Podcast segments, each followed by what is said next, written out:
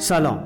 شما به نسخه صوتی معرفی ماهنامه پیوست شماره 110 اسفند 1401 گوش می‌دید. ماهنامه پیوست ده ساله شد.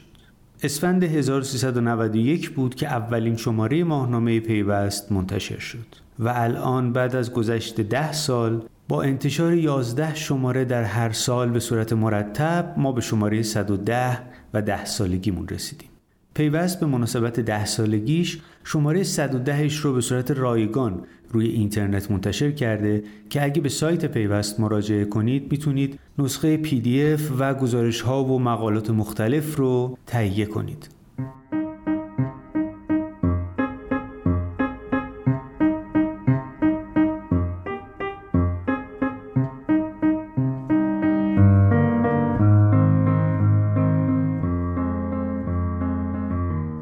اما خود مجله.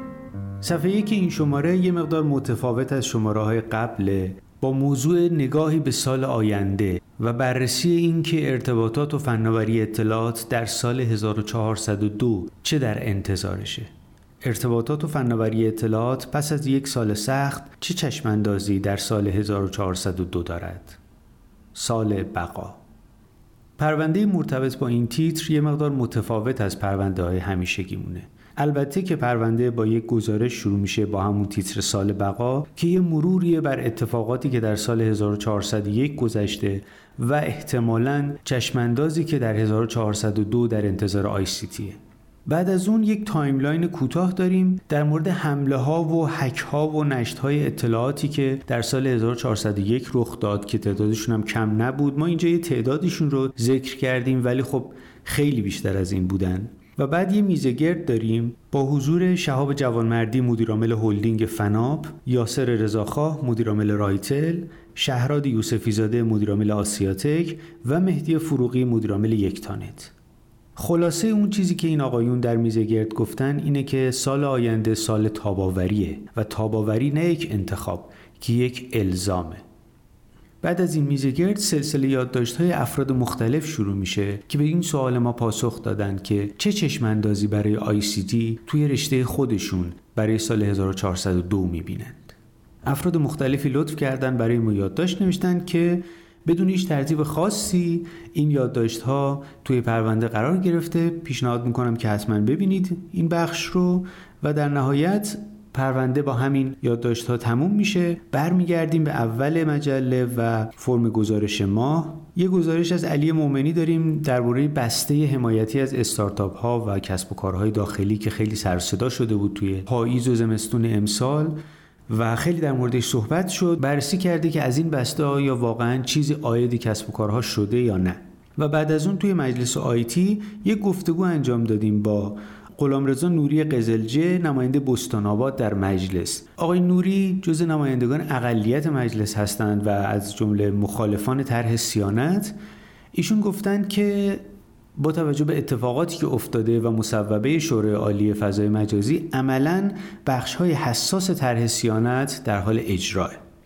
با این گفتگو و یک دو تا مطلب دیگه فرم گزارش ماه تموم میشه می‌رسیم به ناداستان و 43 دقیقه این شماره که با نریمان اسلامی صحبت کرده گیمر و تولید کننده محتوا. بازی ادامه دارد. بعد از اون شرکت فرابوم معرفی شده که سرویس های بانکی و غیر بانکی ارائه میده و در نهایت هم استارتاپ همراه مکانیک معرفی شده بهتون. یک روز با همراه مکانیک پس از ده سال مبارزه. این بار هم زنده میمانم.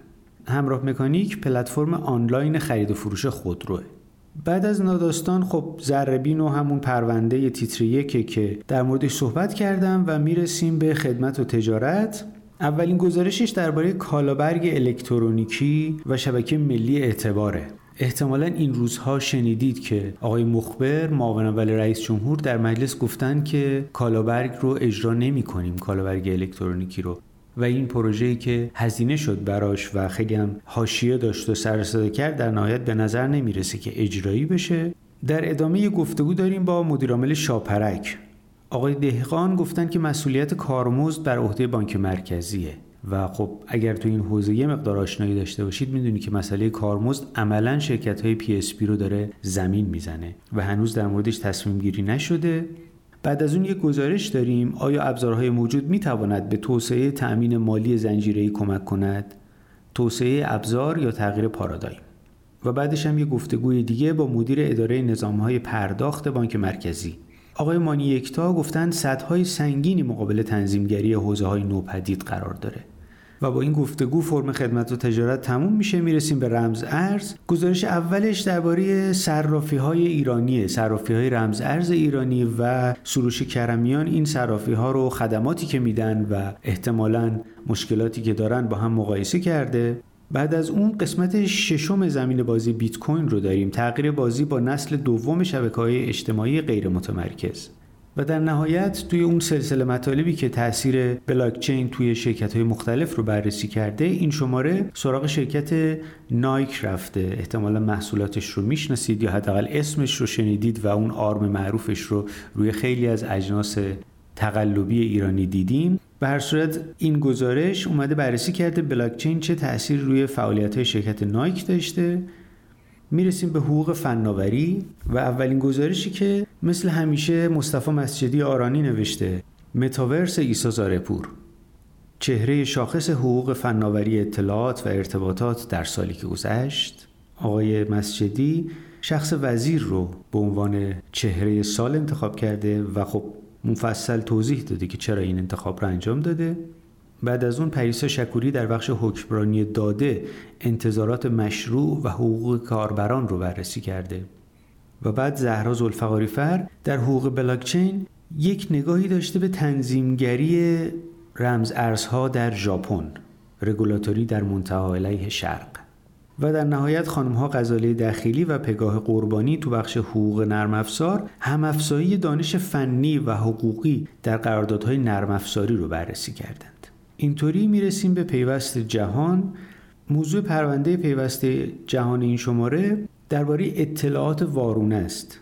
اطلاعاتی که یا نادرست هستند میس اینفورمیشن یا وارونه هستند دیس اینفورمیشن و البته اطلاعات آسیب رسان هم داریم. و تفاوت‌های اینها و اینکه گاهی این اطلاعات به صورت عمدی منتشر میشن گاهی غیر عمدی هستند و خب نمونه های بسیار زیادی داره در نقاط مختلف دنیا بعضا دولت ها این اطلاعات رو منتشر می کنند. پرونده این شماره پیوست جهان مفصل این موضوع رو بررسی کرده و اینطوری می‌رسیم به پایان پیوست این شماره که آخرین پیوست سال 1401 شماره آینده اول اردیبهشت 1402 منتشر میشه. امیدوارم که اسفند و فروردین خوبی داشته باشید. سالی بهتر از سالی که در پایانش هستیم در انتظار هممون باشه. موفق و پیروز باشید. خدا نگهدار.